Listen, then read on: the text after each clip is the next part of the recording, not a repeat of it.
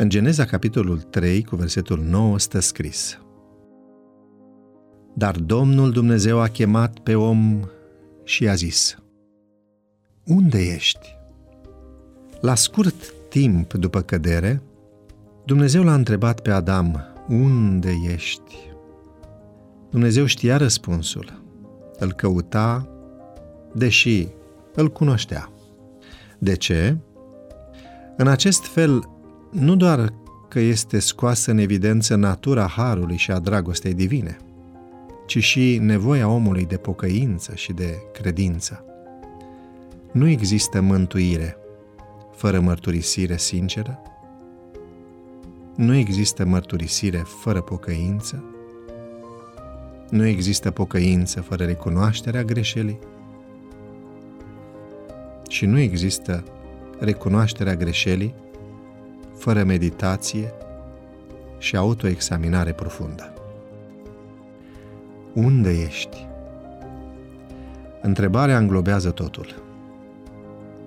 Semnifică, în primul rând, manifestarea harului și a dragostei divine în căutarea omului vinovat, dezgolit, înspăimântat și rușinat, care se ascunde de Creatorul său. Ea exprimă apoi acuzația gravă, fără circumstanțe atenuante, de încălcare a justiției divine. Este ca o săgeată îndreptată înspre conștiința omului, un apel la natura sa morală și responsabilă. Unde ești? Este și o invitație de a mărturisi și de a se întâlni din nou cu Creatorul. Este un apel la capacitatea de a se pocăi a omului și de a accepta mântuirea. Această întrebare a Creatorului, inima problematicii păcatului, introducea primul act al planului de mântuire. Era cea din tâi profeție mesianică ce garanta păcătosului pierdut că Dumnezeu este în căutarea lui. Plecând de aici, istoria mântuirii va fi un lanț neîntrerupt de inițiative divine în căutarea ființelor umane, căutare a cărei supremă realizare este Isus Hristos. Unde ești?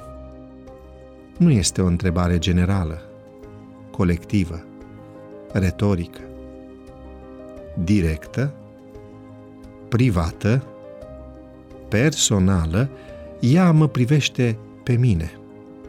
Nu pot să o evit, nici să privesc în altă parte și nici să mă refugiez în carențele spirituale ale altora, pentru că mântuirea este personală.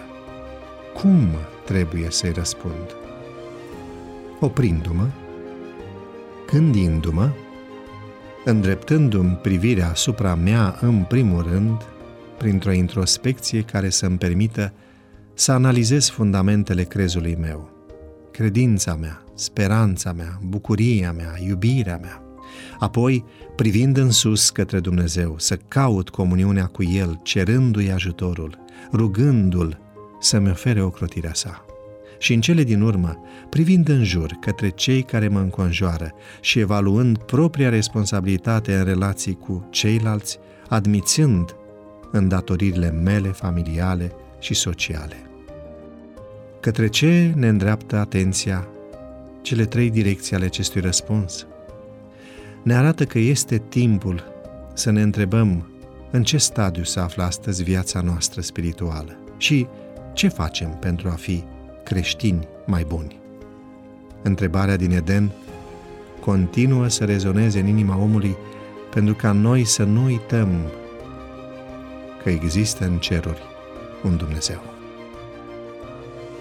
Devoționalul audio de astăzi ți-a fost oferit de site-ul devoționale.ro în lectura pastorului Nicu Ionescu. Îți mulțumim că ne urmărești!